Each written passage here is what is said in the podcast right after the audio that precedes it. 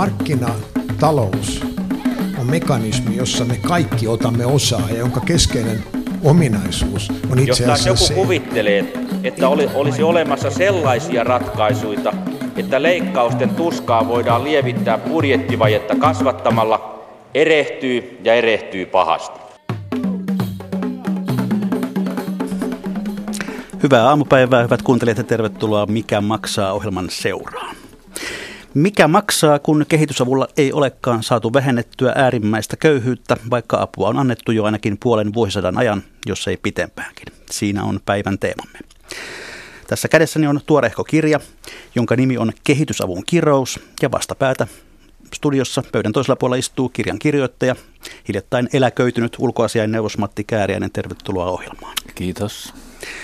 Ja hyvät kuuntelijat, muistutan myös teitä siitä, että teillä on mahdollisuus osallistua tähän ohjelmaan omalla panoksellanne keskustelun kehitysavusta Yle Radio 1 nettisivun kautta. Siellä lähetysikkuna päivystää ja sitä keskustelua seuraa tuottajamme Jorma Honkanen ja hän seuloo sieltä sitten kiinnostavimmat kommentit ja kysymykset, joihin palaamme ohjelman loppupuolella, eli ei kun keskustelemaan.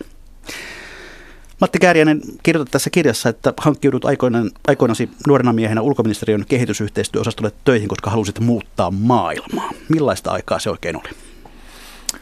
70, se oli 70-luvun puoliväliä ja, ja tietysti eihän silloin äh, vanhan valtauksesta ollut kovinkaan montaa vuotta ja se oli öljykriisin aikaa ja, ja se oli sitä aikaa itse asiassa, kun Suomessa – tultiin, melkein voisi sanoa ensimmäistä kertaa noin laajemmin tietoiseksi siitä, että on olemassa tämmöinen niin sanottu kolmas maailma, kehitysmaat, joilla menee vielä huonommin kuin mitä meillä huonommillaankaan täällä meni. Ja kiinnostus näihin asioihin sitä myötä heräsi. Ja tietysti mä olen valtiotieteilijä itse, oli semmoinen tiedekunta, joka, jossa näitä asioita paljonkin pohdittiin. Ja, ja sieltä niin kuin monet muistaa, niin siihen aikaan tuli aika radikaalia porukkaa ulos punalippujen kanssa ja oli valmiita tekemään maailmanvallankumousta. Ja siinä porukassa minäkin ulos tulin ja sitten ajattelin, kun kerran sain tämän mahdollisuuden mennä ulkoministeriöön, että mikä jottei muutettaisiin koko maailma saman tien. Ennen kuin käymme tuon kehitysavun kimppuun, niin kerro hieman urastasi, millaisissa tehtävissä olet ympäri maailmaa meitä palvelut? No pääasiassa ne tehtävät on ollut tietysti eh, kehityskysymyksiin liittyviä ja lisäksi minusta on tässä ehtinyt tulla tämmöinen oikeastaan Afrikka-spesialisti, mutta tuota, mä oon käynyt tämän nyt läpi tämän tehtäväkirjon koko skaalan aika lailla alusta saakka, mutta että 70-luvulla siis aloitin, silloin kiersin ensimmäisen kerran Afrikan maita, ensimmäiset havainnot on siitä 70-luvun puolivälistä ja, ja tuota, sitten 80-luvun alussa jo siirryin YK-tehtäviin. Mä olin silloin kolme vuotta virkavapaalla, vähän yli kolme vuotta ja palvelin YKssa YK apulais asiantuntijana pakolaisapujärjestössä ja sitten myöskin jonkun aikaa ilossa kansainvälisessä työjärjestössä. Ja ensimmäisen kerran ulkomaille läksin varsinaisesti postille 80-luvun lopulla Sambiaan, jossa mä olin silloin vastuussa kehitysyhteistyöohjelmista ja toimin niin sanotuna kakkosvirkamiehenä – ja tuota, sieltä palattiin sitten aikanaan Suomeen ja olin 90-luvun alussa evaluaatiosta vastaava henkilö. Mainitsen sen sen takia, että mä silloin perustin muun muassa tämmöisen keskusevaluointiyksikön ja perehdyin silloin erityisesti kehitysyhteistyön tuloksellisuuden arviointiin. Tästä tehtävästä sitten läksin ensimmäisen tämmöisen päällikkötehtävää, joka oli Suomen asianhoitajan tehtävä. Mosambikissa 94-98 olin siellä – sieltä, mutta sitten tietyllä tavalla kutsuttiin oikeastaan New Yorkiin Suomi pysyvään YK-edustustoon, jossa mulle vastuualueeksi sitten tuli talous- ja sosiaalisektori ja sen Suomen ensimmäisen EU-puheenjohtajuuden niin kuin vetovastuu sen sektorin osalta, joka oli äärimmäisen mielenkiintoinen ja opettava ja raskaskin kokemus. Ja sieltä sitten niin loppuaika loppuajan on ollut sitten tämmöisissä niin sanotussa avaintehtävissä oikeastaan ministeriössä, mm, joksi, luetaan sitten apulaisostopäällikkö ja sitä korkeammat tehtävät. Pääasiassa multilateraalisella mm, monenkeskisen avun puolella. Ja sitten, sitten viimeiset tehtävät on ollut suurlähettiläspaikkoja. Ensin Keniassa 2003-2007 ja, ja sitten viimeinen 2011-2013 niin Suomen Mosambikin suurlähettiläänä kaikkiaan kahdeksassa Afrikan maassa on toiminut suurlähettiläänä, koska siellä on sitten aina nippujalkamaita, joissa, joita pitää kanssa käydä seuraamassa. No Venäjän kauppaa pitkään sanovat, sanovat, että he ovat eräänlainen oma heimonsa. Ovatko kehitysyhteistyötä tekevät myös jonkinlainen oma heimonsa? No kyllä, ja ainakin oli silloin, kun vielä kehitysyhteistyöura varsinaisesti oli, että nythän sitä on pitkään yritetty tavallaan integroida ulkoasian hallintoon tätä asiaa ja, ja, ja päästä eroon niin tämmöisestä erillistä urista ja on puhuttu yhtenäisurista ja muusta, mutta kyllä se hankalaa on, se on niin erityyppinen työ ja toimintaympäristö on erilainen, että sitä täytyy todella pitää, jotta sitä pystyy ja jaksaa te- tehdä niin kuin pitempään. No miten arvioit nyt, onko maailma muuttunut siihen suuntaan, mihin halusit 70-luvulla ryhtyä sitä muuttamaan? No valitettavasti ei, että se on ollut tietysti suuri pettymys ja, ja varmaan se frustraatio tuossa kirjassakin sitten jonkun verran läpi tulee, että voi olla, että mä oon vaan liian kärsimätön luonne, mutta kyllä mun mielestä niin – jotain muuta olisi pitänyt tapahtua kuin mitä tässä nyt tapahtuu, että näyttää siltä, että, että tuota, ei nämä köyhät maat ja köyhät ihmiset, jotka siellä ole, ovat, niin koskaan ehdi sieltä köyhyydestä nousta ennen kuin joku ilmastonmuutos tai joku muu ratkaisee lopullisesti meidän ongelmat, mutta tällä vauhdilla niin, heidän ongelmia ei kyllä saada ratkaistua. Niin kirjan viesti on aika selkeästi se, että, että apu ei ole johtanut niihin tavoitteisiin, joita alun perin asetettiin. Kerrataan mm. ihan perusasiat, mitkä ovat olleet kehitysavun tavoitteet? No sekin on hyvä kysymys, että nehän on vaihdelleet vuodesta toiseen ja vuosi, vuosikymmenistä toiseen. Ja ne on lisäksi vielä eri mailla erilaisia ja se on myöskin yksi ongelma tämän koko asian taustalla, että jos ei meillä ole yhteistä näkemystä avunantajien kesken eikä avunantajien ja, ja, ja vastaanottajamaiden kesken, niin toiminnasta tulee väkisinkin vähän tehotonta, mutta alkuunhan kehitysyhteistyö oli aika paljon oikeastaan jo voi sanoa, että se oli vähän viennin, edistämis, viennin edistämistäkin, että katsottiin hyvin tarkkaan, että millä tavalla Suomi itse siitä toiminnasta hyötyy ja näin poispäin, mutta että sitten vähitellen on siirrytty enemmän ja enemmän siihen suuntaan, että on lähdetty määrittelemään tätä tavoitteita kehitysmaiden kannalta. Ja viimeiset parikymmentä vuotta voi sanoa, että tärkeimpänä päämääränä on ainakin virallisesti ja muodollisesti ollut äärimmäisen köyhyyden – poistaminen maailmasta, että sen on katsottu olevan semmoinen niin häpeä tahra meidän maailmassa, jossa nyt on varallisuutta ja rikkautta enemmän kuin koskaan aikaisemmin ollut, että meillä on niin, niin moni ihminen elää edelleen äärimmäisessä köyhyydessä. Niin kehitysavusta on tullut luonteeltaan pysyvää, vaikka toki kohteet vaihtelevat. Oliko se alkuperäinen ajatuskin, että sitten tulee tällainen pysyvä mekanismi vai, vai oliko ajatus, että tämä tietyssä ajassa hoituu ja sen jälkeen kehitysmaat ovat omilla jaloilla. Joo, kyllä se oli nimenomaan tarkoitus olla väliaikaista ja, ja, ja kaikki hankkeet ja muut on suunniteltu ja terminologia sen varaan, että, että tuota, sieltä päästäisiin pois ja kehitysmaat jäisi omille jaloillensa, mutta se on aivan totta, että siitä tuli tämmöinen pysyvä elementti ja, ja, ja kehitysmaat myöskin tottuivat siihen, että se on joka vuosi tämmöinen – rahapotti on, on, on jaossa. Ja oikeastaan siitä saakka, kun tämä määrällinen tavoite 0,7 prosenttia bruttokansantulosta niin asetettiin vuonna 1970, niin siitä saakka tietyllä tavalla kehitysmaat ovat tavallaan vaatineet, että tämä rahapotti pitää heille antaa. Se on joka vuosi olemassa siellä ja, ja se sitten jaetaan, se heille myöskin tulee. Se on ollut semmoinen automaattinen rahajakosysteemi. Kuinka suurista summasta mä puhun? Suomen kehitysapu on noin miljardin luokkaa vuodessa, mutta kuinka paljon maailmalla liikkuu kehitysavun nimellä rahaa vuodessa? No se on runsaat äh, 100 miljardia euroa vuosittain ja tietysti sitten se nettomäärä, mikä kehitysmaihin menee, niin on vähän pienempi, kun siitä vähennetään lainamaksut ja kehityslainojen maksut pois, niin, niin tuo tilasto, viimeisin tilasto, joka mulla tuossa oli, niin näytti olevan noin 90 miljardin dollarin luokkaa se varsinainen nettomaksu, mikä kehitysmaihin menisi. No miksi se äärimmäinen köyhyys ei tunnu poistuvan? No nythän virallinen tieto ja tilasto sanoo näin, että äärimmäinen köyhyys on – puolittunut ja se tavoite on saavutettu jo vuoteen 2010 mennessä ja, ja ollaan hyvää vauhtia lähestymässä sitä hetkeä, että se poistuu kokonaan maailmasta. Mutta tässä on sellainen harha, että siinä on hyödynnetty ennen kaikkea Kiinan positiivista kehitystä, myös joitakin muita vastaavia maita, joissa talouskasvu on ollut voimakasta ja äärimmäinen köyhyys on sen myötä sitten vähentynyt. Mutta mun argumentti tässä on se, että jos äärimmäisen köyhyyden väheneminen ja poistaminen liitetään kehitysyhteistyöhön, niin silloin täytyy tarkastella erityisesti niitä maita, joille kehitysapua on laajemmassa mittakaavassa annettu. Ja tällöin me tullaan sitten Afrikan kysymykseen ja, ja Saharan eteläpuoleiseen Afrikkaan, joka on ollut ylivoimaisesti suurin kehitysavun vastaanottajamaa alue kymmeniä vuosia. Ja se on taas sellainen alue, jossa äärimmäinen köyhyys on lisääntynyt.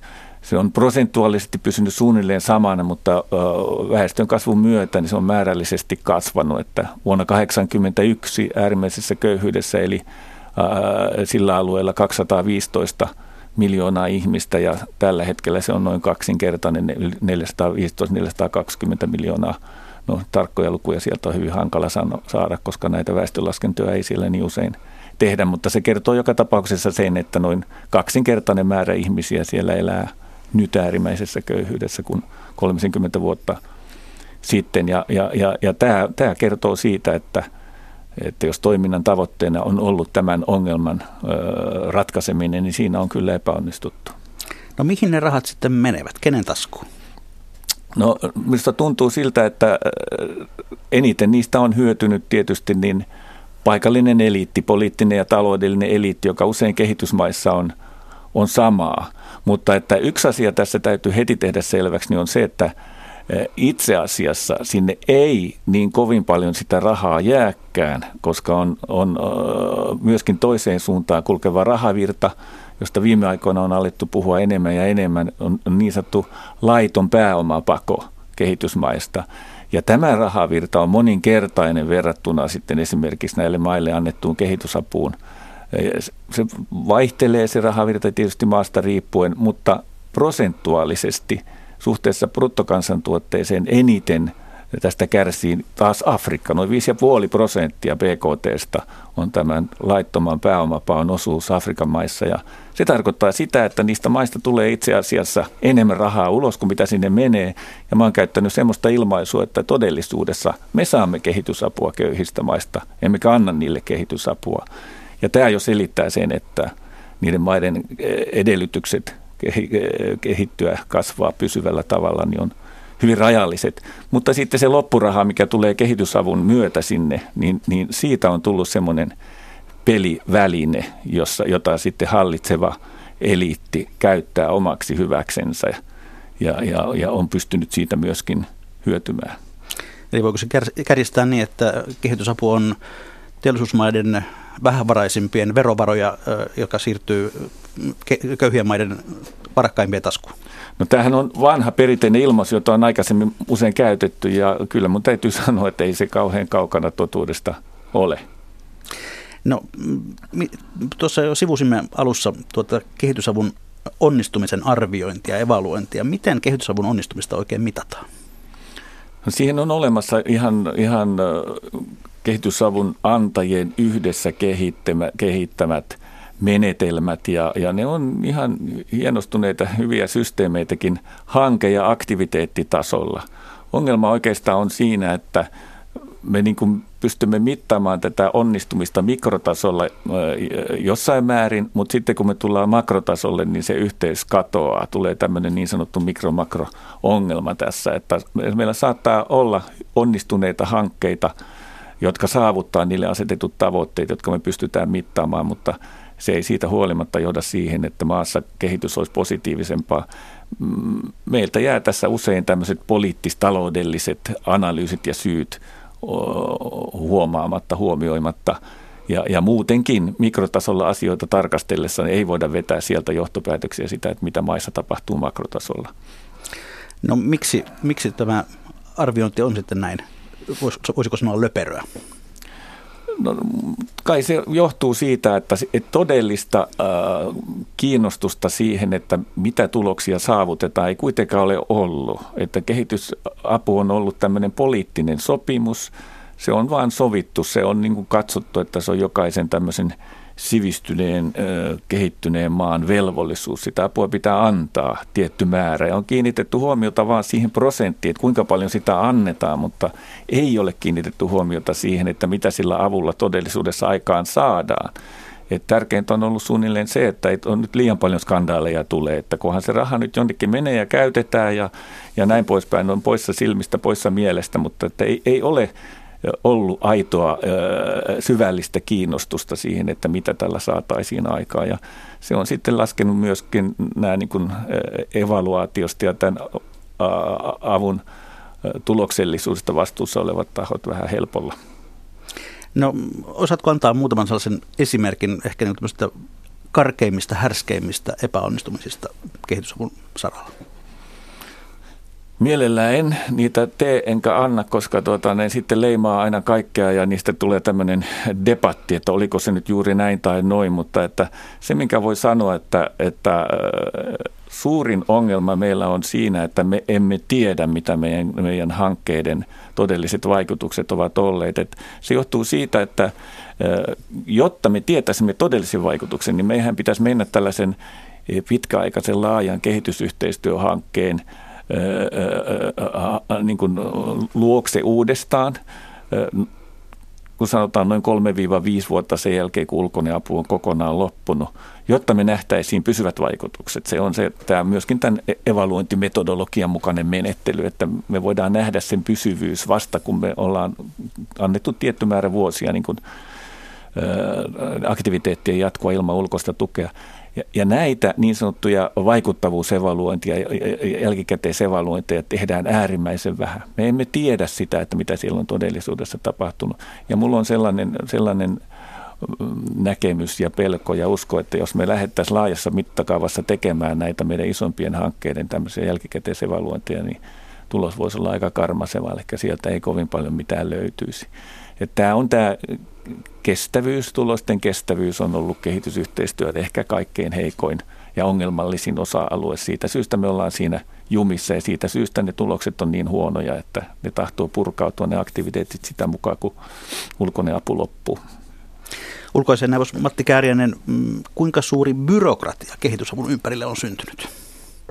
No siihen on syntynyt melkoinen byrokratia. Jotkut puhuu tämmöisestä kehitysaputeollisuudesta oikein, mutta että, sehän nyt on viime vuosina jonkun verran ehkä pienentynytkin, kun on siirrytty uudenlaisiin tapoihin antaa kehitysapua, eli esimerkiksi budjettitukeen tai sektoritukeen, jossa niin tavallaan raha siirtyy rahana vaan toisen tilille ja siinä ei ole niin paljon sitten tekijöitä ja hankkeita ja ihmisiä mukana. Se henkilömäärä on jonkun verran laskenut, mutta kaiken kaikkiaan avunantajia on mieletön määrä ja sen tekijöitä on, on, on, on, on hurja määrä tuolla maailmassa, että esimerkkinä vaan niin Mosambik, joka oli mun viimeinen asemamaa, niin siellä laskettiin, että siellä maassa itsessään se oli noin 60 000 ihmistä, jotka olivat erilaisten avunantajien, organisaatioiden, kansalaisjärjestöjen, suunlähetystyön ja, ja, ja näin poispäin ja niin projektien palveluksessa siellä maassa, että jokainen voi kuvitella, että minkälaisen Häslingin 60 000 ihmistä saa aikaa maassa, jossa on yksi maailman heikoimpia hallintoja ja muutama tämmöinen huonosti koulutettu henkilö jossain ulkoisen avun koordinaatioyksikössä yrittää pysyä selvillä, että mitä nämä kaikki 60 000 täällä touhuaa. Ja sitten kun heillä kaikilla on vielä omat vaatimuksensa raportoinnin ja kaiken muun suhteen, niin kyllä siinä varsinainen sotku saadaan aikaa, että tämä on yksi kehitysyhteistyön tuloksellisuuden suurimpia ongelmia, että apu on pirstoutunutta, tekijöitä on aivan liian monta ja se on jaettu aivan liian moneen maahan. Suomikin antaa apua, niin en nyt uskalla sanoa, että onko 60, 70, 80 vai 100 maata, mihinkä meidän apu kaiken kaikkiaan hajaantuu. Meillä usein koitetaan sanoa, että meillä on vain muutama maa, joihin me tässä keskitytään, mutta kyllä niitä maita loppujen lopuksi todellisuudessa on valtava määrä, mihin Suomenkin kehitysapua jaetaan eri kanavia myöten. No jos tämä on tästä kehitysaputeollisuutta, niin onko se myös sitten, se alkaa vähän ohjata sitä, että minkälaista apua ja minne annetaan? Niin. Niin, kyllä varmasti näin on, että se, se, se niin kuin muotoutuu tietyt tavat tehdä sitä ja tietyt maat, tietyt paikat – ja, ja se sitten jatkuu omillansa ja ne muutostarpeet, todelliset muutostarpeet saattaa jäädä huomaamatta. Ja sehän tässä on tietysti ollut mulla tämä yksi pointti, että maailma on muuttunut hyvin voimakkaasti globalisaation myötä ja, ja, ja, ja nousevien talouksien myöntä ja, ja myös siitä syystä, että esimerkiksi investoinnit on nyt siirtyneet hyvin suuressa määrin kehitysmaihin. Se on mielenkiintoinen ilmiö, että, että tuota, nyt ensimmäistä kertaa suorat ulkomaiset investoinnit kehitysmaihin on suuremmat kuin investoinnit rikkaisiin maihin, eli että pääoma, suuret kansainväliset investoijat näillä alueilla, joissa talouskasvu on hidasta, niin ne on lähteneet hakemaan parempaa tuottoa kehitysmaista. Ja, ja tämmöiset muutokset, niin nehän totta kai muuttaa koko tämän niin kuin pelin hengen ja silloin pitäisi myöskin kehitysyhteistyön puolella pystyä reagoimaan tämmöisiin muutoksiin ja miettiä, että mitä tämä nyt oikein tarkoittaa. Koska samalla tämä investointien määrän valtava kasvu niin on aiheuttanut myöskin tämän laittoman pääomapaon valtavan kasvun, mutta nämä asiat ja niihin liittyvä problematiikka niin ei tavallaan kuulu tämän koko kehityssysteemin puitteisiin tai ei ole kuulunut. Nyt siitä, nyt siitä on onneksi alettu vähän enemmän puhua. No eikö voisi ajatella toisaalta näinkin, tuota, että kehitysapu on osaltaan auttanut kehitystä siihen pisteeseen, että nyt investoinnit ovat siirtyneet kehitysmaihin ja, ja, ja se, se, ne ehkä sitä kautta pääsevät jaloille. Niin olisi mukava ajatella. Niin olisi mukava tietenkin ajatella. Ja tämähän oli yksi tämmöisiä tavoitteita, että hyvän bisnesilmaston luominen, jotta investoinnit sinne siirtyisivät, mutta että näin ei tapahtunut. Näin ei tapahtunut, että se, miksi ne on, se siirtymä on nyt, niin johtuu lähinnä juuri näistä syistä, että talouskasvu on ollut näillä perinteisillä isoilla talousalueilla hidasta ja investoijat haluaa suurempaa tuottoa. Ja kun se kasvu on sitten monissa kehitysmaissa prosentuaalisesti korkeampaa, niin on lähetty sinne investoimaan – että se, sillä ei ollut niin paljon merkitystä loppujen lopuksi, että kuinka paljon se toimintaympäristö sinänsä on muuttunut itse asiassa näissä maissa yhä edelleen ongelma on tämä pääomapako, että se, sinne voi mennä ja siellä ei tarvitse maksaa veroja ja se on yksi semmoinen selittäjä tässä asiassa. Sitten toinen syy on ollut se, että energia, energian hinta, energian tarve on johtanut tuota investoijat niihin alueihin, niihin maihin, joissa on saatavissa vielä löydettävissä uusia energialähteitä ja niitähän on kehitysmaissa nimenomaan, jossa näitä, resursseja on vielä kartoitettu läheskään niin paljon kuin rikkaissa maissa.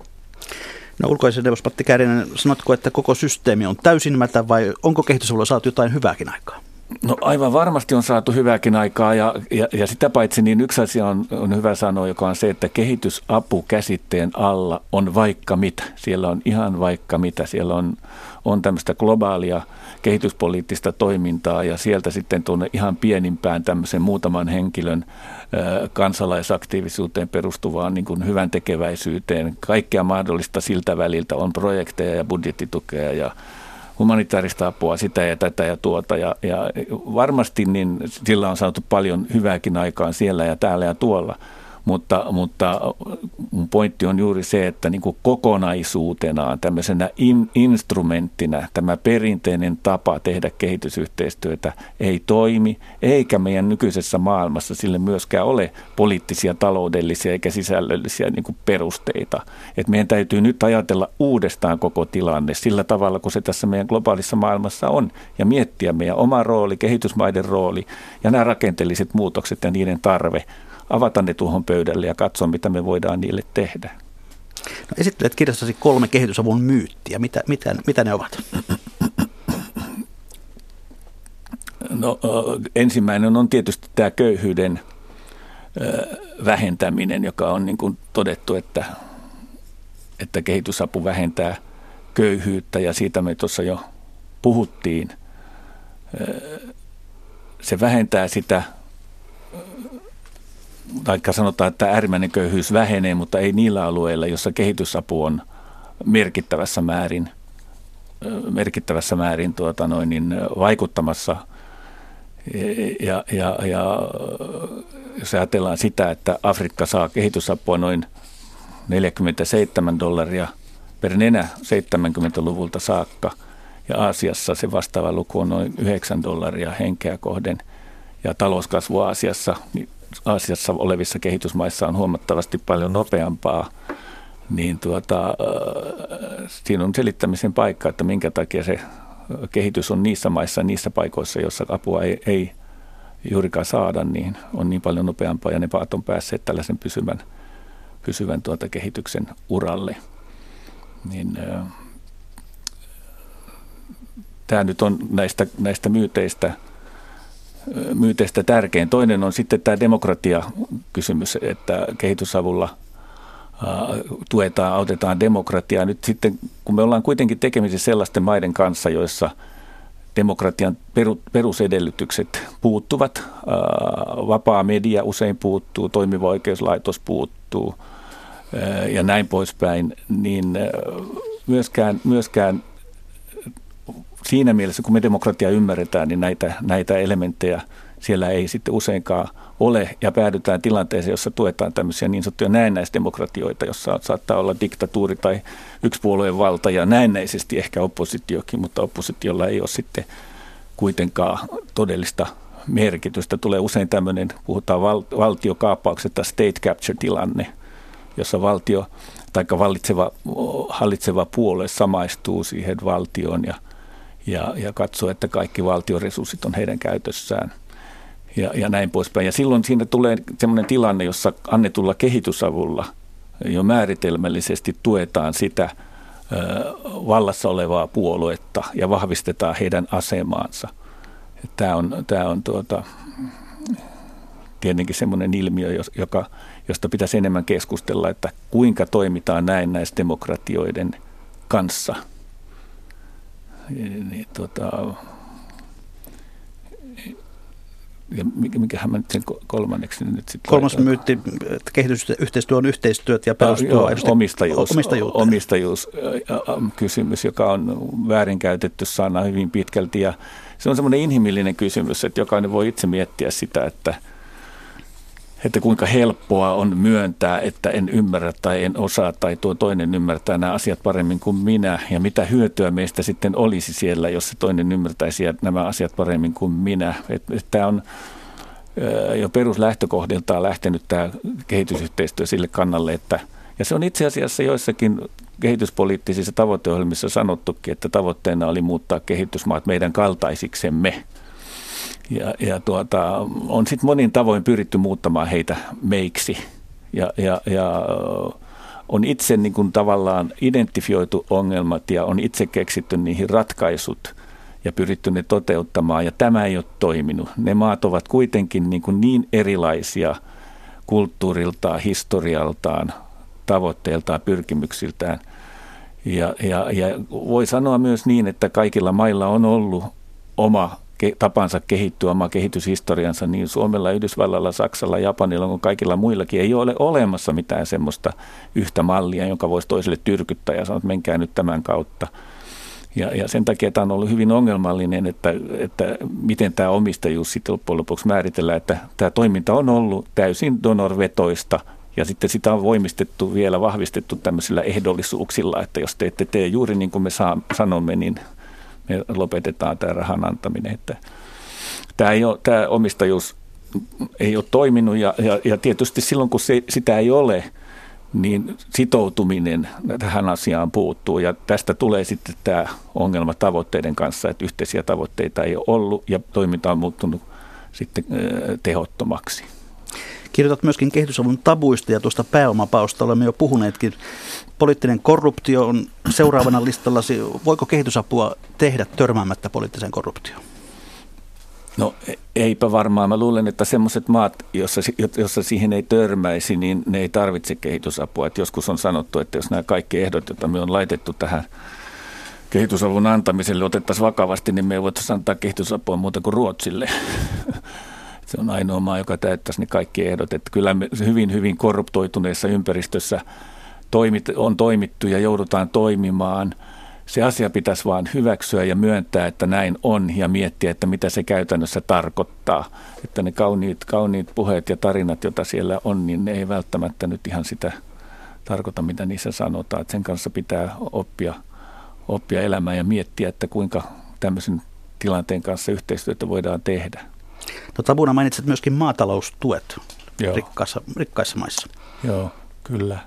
Ja, ja, se, on, se on iso asia, se on todellakin iso asia, että jos ajattelee Afrikkaa, niin Afrikassa ruoantuotanto henkeä kohden on tällä hetkellä alempi kuin se oli 50 vuotta sitten. Siitä voi kanssa miettiä, että kuinka paljon kehitysapu on, on kehittynyt tai on vaikuttanut näihin asioihin. Ja Afrikka käyttää myös yli 22 miljardia dollaria vuodessa ruoan tuomiseen sinne mantereelle, että se on valtavan suuri osa niistä resursseista, joita sillä maalla on. Kun se käytännössä voisi luonnonolosuhteiden puolesta olla, olla ruoaviejä ja ansaita itsellensä tuloja tätä kautta, niin se on ajatu tämmöisen tilanteeseen. Ja, ja tietysti, jos nyt ajatellaan, että jokainen suomalainen maanviljelijä esimerkiksi saa tuommoisen, mitä mä nyt laskin, 40 000 euroa vuodessa tukea julkisista varoista, niin ja afrikkalainen maanviljelijä – ei saa mitään. Koko kehitysapu Afrikalle yhteensä oli, oli se semmoinen 47 euroa per nenä, siis kaikille, kaikkiin mahdollisiin tarpeisiin, ja siitä ei varmaan maanviljelijöille riitä mitään, niin afrikkalaisen maanviljelijän mahdollisuudet toimia, päästä markkinoille ja kilpailla, niin ovat kyllä olemattomat. Että ja kaiken kaikkiaan tässä on ollut myös se, että on paljon tahoja, kaupallisia tahoja ja myöskin maita, jotka ovat olleet kiinnostuneita viemään ylijäämätuotantoa ja muuta tämmöistä tähän liittyvää niin Afrikkaan. Se on iso bisnes, se 22 miljardin bisnes kuitenkin, että ei ollut aitoa kiinnostusta, eikä myöskään sitten on ollut näissä maissa itsessänsä köyhien maanviljelijöiden niin kuin voimistamis pyrkimystä eikä tavoitetta. Se on koettu poliittisesti vaaralliseksi, että jos he sieltä heräävät, niin voi tulla vaikka vallankumous. No poliittisesti varsin epäkorrekti on myös mainitsemasi tapu älykkyydestä. Hmm. Joo. Joo, ja se on hyvin tuota hankala asia tietenkin, ja se, että miten se tuohon kirjaankin kirjas, niin, niin siinä saa todella olla kieli keskellä suuta. Mä haluaisin oikeastaan tuoda sen esiin siinä vaan siitä syystä, että – aliravitsemus, joka on pysynyt hälyttävän korkealla tasolla Afrikassa, eh, niin on lähes suurin yksittäinen syy, jolla afrikkalaiset maat tuhoavat omat kehittymisen edellytyksensä jo ihan siinä vaiheessa, kun lapset ovat vielä muutaman vuoden ikäisiä. Että se aliravitsemus vaikuttaa ihan konkreettisesti ja suoraan ihmisen kehittymisen edellytyksiin ja, ja, ja, ja älykkyyteen. Se on ihan mitattu asia. Ja sen, sen takia niin, niin tässä tulee ongelma tämän asian kanssa, ihmisten tuottavuuden kanssa, työkyvyn kanssa ja kaikkien tämmöisten asioiden kanssa. Että aliravitsemuksen ratkaiseminen ongelmana on äärimmäisen kiireellinen ja tärkeä. Hyvät kuuntelijat, kuuntelette ohjelmaa Mikä maksaa, jossa ruoditaan kehitysavun tehokkuutta tai tehottomuutta. Ja tässä vaiheessa saamme lähetykseen mukaan uuden äänen. Europarlamentaarikko Heidi Hautala, hyvää aamupäivää Brysseliin. No hyvää aamupäivää, olen kuunnellut kiinnostuksella. Olenko väärässä, jos luonnehdin sinua politiikoksi, jolle nämä kehityskysymykset ovat aina olleet tärkeitä? Olet toiminut jopa kehitysministerinäkin muutaman vuoden. No jopa niin, mutta tavallaan kiinnostukseni alkoi joskus 70-luvun lopulla siitä, kun tajusin, että maailmassa on ruokaa ihan riittävästi, sitä tuotetaan riittävästi, mutta silti ihmiset ovat nälkäisiä ja se vaatisi sen ongelman hoitaminen niin kuin hyvin isoja rakenteellisia muutoksia ja juuri tähän niin kuin osattomuuteen ja köyhyyteen puuttumista. No olet nyt kuunnellut tätä Matti Kääriäisen kritiikkiä ja kirjankin lienet lukenut. Millaisia ovat päällimmäiset ajatuksesi? No Mä olen iloinen siitä, että Matti on ehkä hiukan nyt tasapainottanut tätä viestiä. Esimerkiksi se, että Matti puhui äsken tästä, että kun hän, hänen teesinsä on se, että köyhyys ei ole vähentynyt, niin hän kuitenkin otti kuvaan mukaan keskustelun väestön kasvusta. Että se syy, minkä takia esimerkiksi Tansaniassa on tänä päivänä kaksi miljoonaa enemmän köyhää kuin vuonna 1992, niin johtuu siitä, että väestö on kasvanut ja samaan aikaan köyhyyden osuus väestöstä on vähentynyt 72 prosentista 43, niin tämä on hyvin tärkeä. Ja kun vielä otetaan lisää tähän keskusteluun se, että Köyhyys on itse asiassa väestönkasvun suurimpia syitä, että miksi perheet hankkivat niin monia lapsia. Se johtuu köyhyydestä. Eli meillä on monia tapoja esimerkiksi nyt sitten tätä tilannetta muuttaa niin, että parannetaan naisten ja tyttöjen oikeuksia, annetaan heille mahdollisuus päättää omasta elämästään, jolloin, jolloin lapsiluvut vähenevät ja jolloin sitten köyhyyden osuus myöskin vähenee. Sitten ehkä huomasin sen, että kun Matti tuossa toteaa, että kehitysavun pitäisi olla väliaikaista, niin ilokseni voin todeta, että, että johdollani hyvin osallistavasti laaditussa Suomen tämänhetkisessä kehityspoliittisessa ohjelmassa todetaan, että tavoitteena on saada kehitysmaat irti apuriippuvuudesta. Ja Millä aikajänteellä? No, jos ajatellaan näitä Suomen kahdenvälisiä kumppanimaita Afrikassa, Tansania, Mosambikia, Sambiaa erityisesti, niin puhutaan varmasti tuommoisesta kymmenestä vuodesta, koska nyt on todellakin huomattu se, että näillä mailla alkaa olla omia resursseja valtavan rikkaita luonnonvaroja ja juuri se, että nyt kehityspolitiikalla pitää puuttua tähän laittomaan pääomapakoon, josta Matti puhuu, niin tähän on ihan valtavirran kehityspoliittista keskustelua tänä päivänä. Euroopan unioni, G20, kaikki nämä kansainväliset elimet ovat nyt tarttumassa tähän ja sillä varmasti sitten on vaikutuksensa siihen, että myöskin tästä niin sanotusta perinteisestä kehitysavusta voidaan luopua. Mutta sitten on semmoisia äärimmäisen köyhiä maita, joilta tämmöiset resurssit puuttuvat. Ne tulevat jatkossakin tarvitsemaan kehitysapua ja sen täytyy olla yhä älykkäämpää ja nimenomaan kohdistua sitten niihin syihin, jotka, jotka ovat johtaneet köyhyyteen ja alikehitykseen. Sitten sanoisin, että on hyvä, että puhutaan nyt avoimesti tästä korruptiosta ja, ja, ja vaikkapa niin kuin yksi hallinnosta, jossa sitten valtion ja puolueen varat menee sekaisin. Tämä on täysin totta ja siihen mielestäni juuri se, että, että Suomikin on, on liittynyt niiden maiden ja tahojen joukkoon, jotka puhuvat ihmisoikeusperustaisesta kehityspolitiikasta, niin tarkoittaa sitä, että koetamme vahvistaa kansalaisyhteiskuntaa ruohonjuuritason ihmisten elämän edellytyksiä, jotta he voivat vaikuttaa yhteiskuntaan. Ja tätä kautta voidaan myös sitten vähitellen puuttua siihen, että, että nämä yksipuoluejärjestelmät ja, ja korruptoituneet hallitukset joutuvat olemaan tilivelvollisia omille kansalaisilleen. No mutta 50 vuotta ainakin on kehitysapua jo annettu. Eikö nämä samat ilmiöt ole olleet olemassa koko ajan, joita juuri tuossa mainitsit? No, tämä on varmasti samansuuntainen kysymys kuin, että 2000 vuotta on varmasti olleet naiset alistettuja ja vasta tällä vuosisadalla on keksitty, että naisillakin on oikeuksia. Eli, eli ei, ei se, että on tehty 50 vuotta kehitysapua ja tehty paljon virheitä, niin tarkoita sitä, että eikö niistä virheistä olisi opittu ja voitaisiin edelleen oppia. Ja todellakin päämääränä se, että kaikki maailman maat pystyvät huolehtimaan omien ihmistensä oikeuksista ja tarpeista. Matti Käärinen, haluatko kommentoida välillä? No ei, ei mitä pitäisi tässä, tuota, näähän on just näin niin kuin Heidi Hautala tuossa toteaa, mutta että itse omalta osalta vaan sanoisin sen, että yksi kirjan kirjoittamisen perusteita ja syitä oli se, että mun henkilökohtaiset havainnot kertoo sitä, että tämä homma ei toimi. Se, että mä kyllä olen lukenut ja tiedän sen, että mitä niin kuin kansainvälisesti tai, tai Suomessa kansallisesti tapahtuu, että meillä on hirmuinen määrä hyviä pyrkimyksiä – jotka liittyy näihin asioihin, pääomapakoon tai taikka avun, avun lopettamisenkin ja sitä ja tätä ja tuota.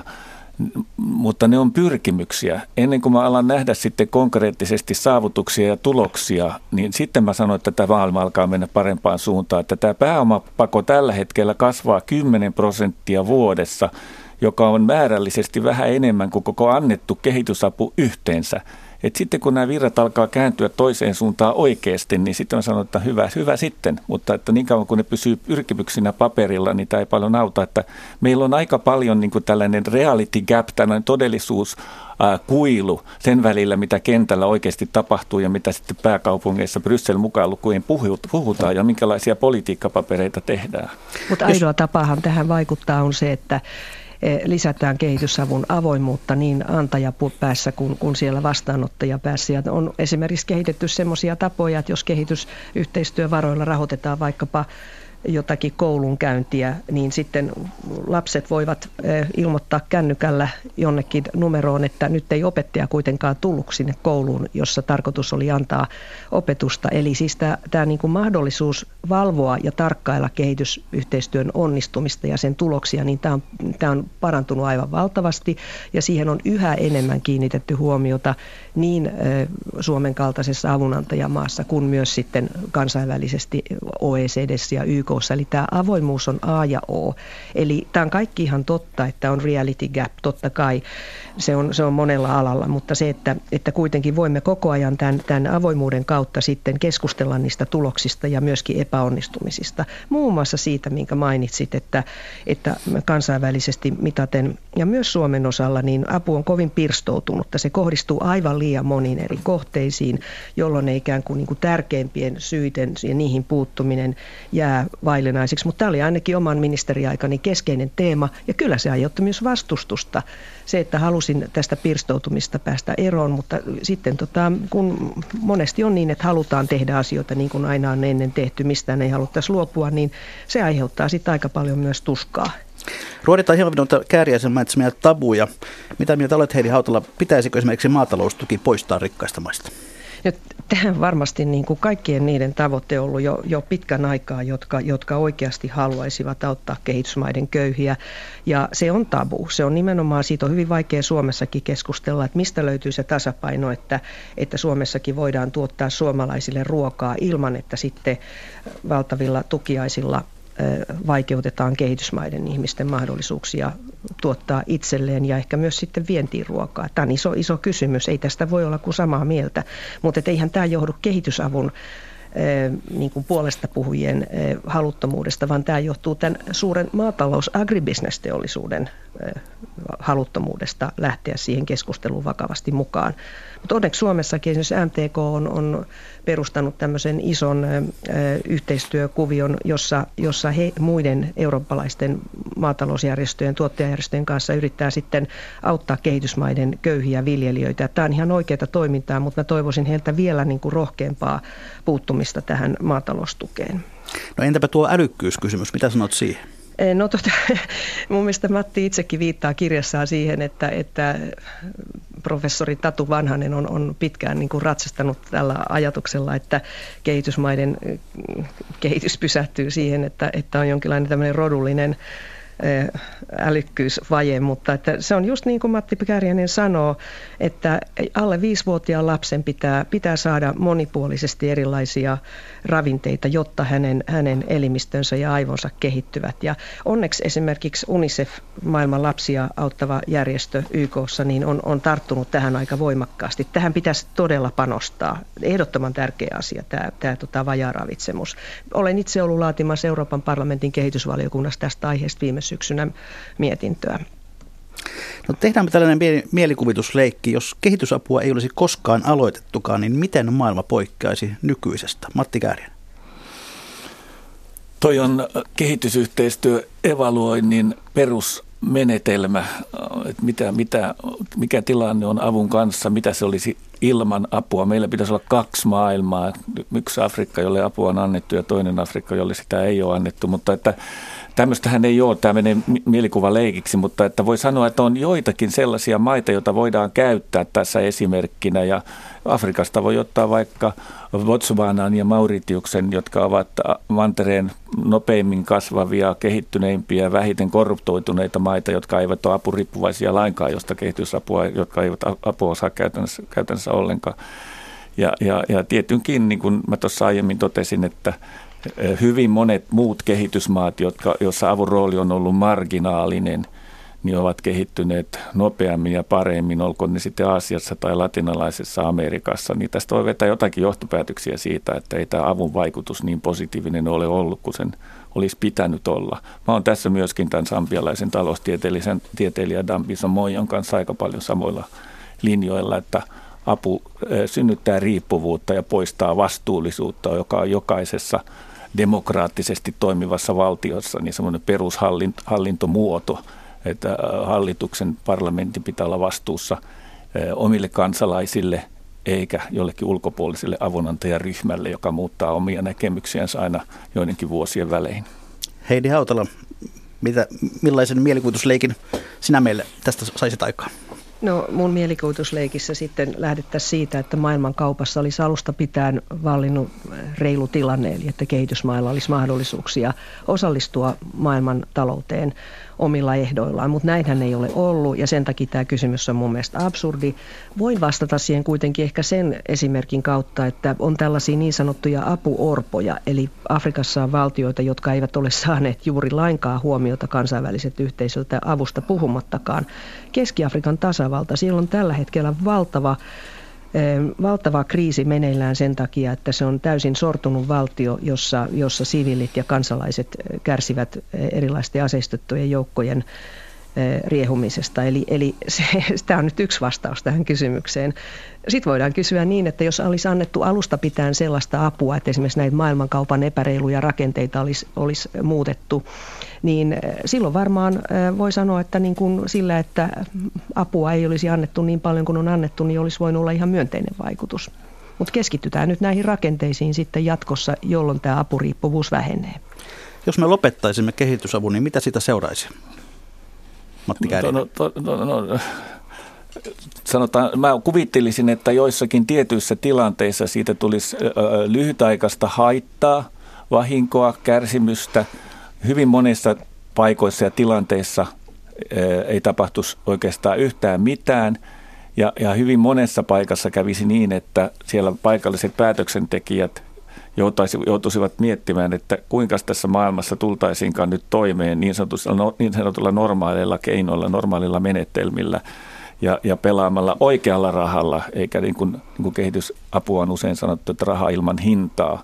Että silloin kun se raha hankitaan normaalimarkkinoilta ja sitä joudutaan vastaamaan myöskin siellä, niin toiminta on erilaista ja vastuullista. Et mä luulen, että ainakin tämä vastuullisuusperiaate lähtisi ihan eri tavalla kehittymään. Eli, eli esimerkiksi halpoja lainoja avun tilalle? No tällä hetkellä esimerkiksi monet meidän päävastaanottajamaista saavat halutessaan tuolta äh, rahamarkkinoilta lainaa. Itse asiassa sijoittajat hakevat investointikohteita niistä maista, koska siellä talouskasvu on suurempaa kuin täällä meillä.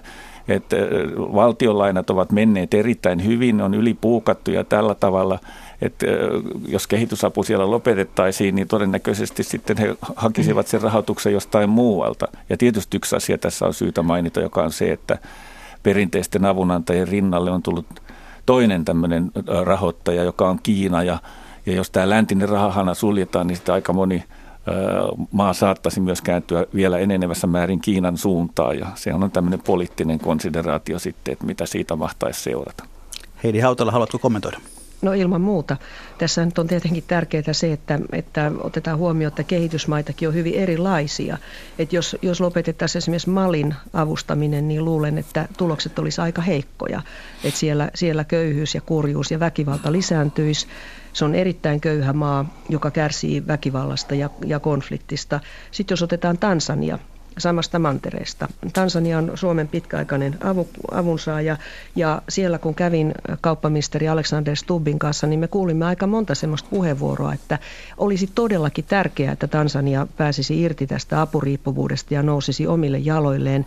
Ja tämä on mitä, mitä parasta meille kuulla sen takia, että voisimme nyt sitten tehdä tämmöiset jonkinlaiset exit-suunnitelmat sille, että miten esimerkiksi Tansaniassa ja Sambiassa ja Mosambikissa vaikkapa niin kuin 5-10 vuoden tähtäimellä Eh, toimii ne niin viisaasti, että, että nämä maat pystyvät sitten hyödyntämään omia resurssejaan, vähentämät omaa köyhyyttään, hallitsevat omia luonnonvarojaan ja myöskin kiinnittävät huomiota siihen kasvavaan vitsaukseen, että, että tuloerot ja, ja tämä niin kuin rikkaiden ja köyhien välinen kuilu myöskin esimerkiksi Mosambikin kaltaisessa maassa vaan kaikesta huolimatta kasvaa koko ajan.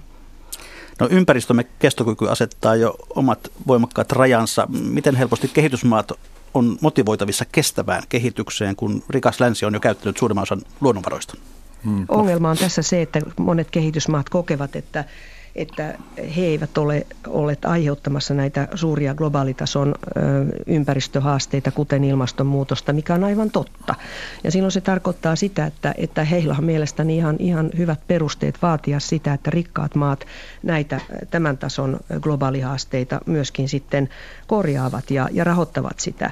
Ja heillä on mielestäni syytä vaatia sitä, että myöskin he saavat edullisesti länsimaista uutta tekniikkaa, jolla voidaan sitten tuottaa uusiutuvaa energiaa niin, että köyhätkin sitä lopulta sitten saavat.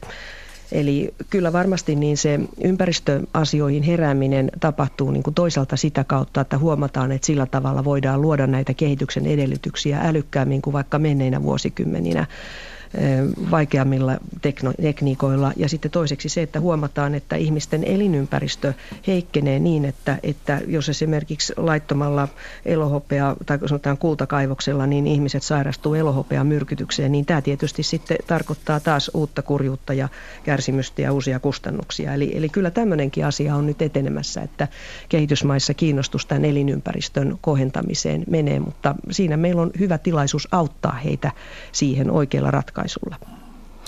Hyvä, katsotaan sitten hieman lähetysikkunan satoa. Siellä on käyty vilkasta keskustelua. Huomioitsija toteaa, että kuka uskaltaa ottaa ongelmien perimmäisen syyn väestön liikakasvun esille Afrikassa on noin 5,4 lasta naista kohden ja väkiluku kasvaa 20 miljoonaa vuodessa. Mikään apu ei jaksa juosta sen perässä. Sitten todetaan, että Suomen kehitysapu on nyt noin 0,55, mikä on reilusti yli EUn keskiarvon. Pitääkö meitä aina vain syyllistää liian pienestä avusta? Kiinan rooli on myös noussut esiin täällä. Kiina pumppaa rahaa Afrikkaan pitkälti omien intressien turvaamiseksi, ei suinkaan Afrikkaa pelastaakseen. Ja sitten täällä on ihan kysymys Kepasta. Timo Lappalainen kysyy Matti Kääriäiseltä, näetkö kehitysyhteistyön tukevan vai estävän perään kuuluttamia rakenteellisia muutoksia, esimerkiksi reilun pelisäännöt ja investointisopimukset tai veroparatiisien ja välttelyn lopettaminen? Matti Kääriäinen. Joo, kirjan nimi Kehitysavun kirous on valittu siitä syystä, että mä koen, että kehitysavun antaminen – on estänyt näitä tarvittavia rakenteellisia muutoksia, on luonut semmoisen mielikuvan, että me autamme ja ratkaisemme näitä ongelmia antamalla kehitysapua ja me ei tarvitse siitä syystä niin sitten olla huolissaan mistään muusta asiasta. Tämä kirjan kirjoittamisen yksi syy ja päämotiivi oli se, että mä saisin tämän kuplan myöskin rikottua. Me saataisiin sellainen keskustelu aikaiseksi, jota tässä nyt käydään ja, ja ymmärrettäisiin se, että kehitysapu on tässä pelissä tämmöinen pienen pieni asia, jolla loppujen lopuksi ei ratkaista yhtään mitään. Et meidän täytyy, jos me kehitysmaiden asiasta ollaan vakavasti kiinnostuneita, niin meidän täytyy tämä iso, iso ongelma pöydälle nostaa ja, ja lähteä miettimään, millä tavalla sitä ratkaista. Ja se loppujen lopuksi johtaa meidän omaan nilkkaan, koska se johtaa myöskin meidän omiin yrityksiin, meidän omiin veroparatiiseihin, meidän omaan elintasoon ja sen laskemisen vaatimuksiin. Ja tästä syystä niin näitä rakenteellisia muutoksia ei aidosti ole haluttu käsitellä eikä niistä puhua. Mutta jos me nyt ollaan valmiita kehitysmaiden asialle, niin, niin lähdetään silloin keskustelemaan ja puhumaan niistä. Ei väitetä, että kehitysapu on ratkaisu näihin ongelmiin. Sitä se ei ole. Ja täällä on vielä yksi ko- kommentti, eikö Suomikin saanut sodan jälkeen kehitysapua ja sitä kai oli ne Ruotsin ottamat sotalapsetkin. Ja hyvät kuuntelijat, sitten on perinteiseen tapaan jälleen viikon talousviisauksien aika. Laittakaa hyvä kiertämään, jakakaa talousviisautta toisillenne vaikkapa meidän kauttamme osoitteeseen juho-pekka.rantala.yle.fi voi lähettää näitä vinkkejä ja viisauksia. Heidi Hautala, mikä on sinun viikon talousviisautesi tai vinkkisi? No se voisi olla se, että, ja liittyy tähän päivän keskusteluun kehitysyhteistyöstä ja avusta, että maailmassa puolet kaikesta tuotetusta ruoasta menee sen ketjun eri vaiheissa hukkaan. Ja jokainen meistä voi aloittaa sillä, että ei osta liian isoja pakkauksia ja, ja välttää sitä, että, että ruokaa menee roskakoriin ja kompostiin. Eli tällä tavalla voimme niin kuin omalta osaltamme muuttaa elintapojamme niin, että ne on myös globaalisti kestäviä. Entä ulkoasianneuvos Matti Kääriäinen? Joo, tämäkin liittyy tähän tematiikkaan ja se on se, että kun me puhutaan niin paljon demokratiasta, jos me uskomme demokratiaan siihen, että me elämme tässä demokratiassa, joka tarkoittaa sitä, että kansan tahto on se ylin päättävä, päättävä tuota, asia, niin silloin meillä on hyvä miettiä sitä, että kuinka on mahdollista, että me ollaan luotu maailma, jossa yksi prosentti ihmisistä omistaa puolet kaikesta varallisuudesta ja 80 prosenttia, köyhintä prosenttia omistaa 5 prosenttia tästä koko varallisuudesta. Jos tämä on demokraattisen käytännön lopputulos, niin silloin meidän demokratiassa on jotakin vikaa. Mun vinkki oli se, että ihmisten tulisi tarkastella sitä, että tämä myöskin tämä demokratia kohdistuu taloudelliseen toimintaan ja taloudelliseen valtaan ja sen vallan käyttöön. Tähän perään on hyvä kysyä vielä, että vieläkö sinulla on jotain jäljellä tästä 70-luvun idealismista, joka veisi nyt kehitysyhteistyön pariin? Mä toivon, että se idealismi ja tarve muuttaa maailmaa paremmaksi säilyy loppuun saakka ja kyllä mä uskon, että se säilyy. Ja sitten yleisövinkki, jonka on lähettänyt Juupeli. Asuntojen hintojen nousu on pysähtynyt ja markkinakorot lähellä nollaa näillä näkymin pitkään. Jos asut vuokralla kasvukeskuksessa, nyt saattaa olla aika vakavasti miettiä, kannattaisiko samalla kuukausimenoerällä sijoittaa omistusasuntoon. Kiitoksia Heidi Hautala sinne Brysseliin. Kiitoksia Matti Kääriäinen. Mikä maksaa? Se oli tässä taas tällä kertaa ja viikon kuluttua uudelleen.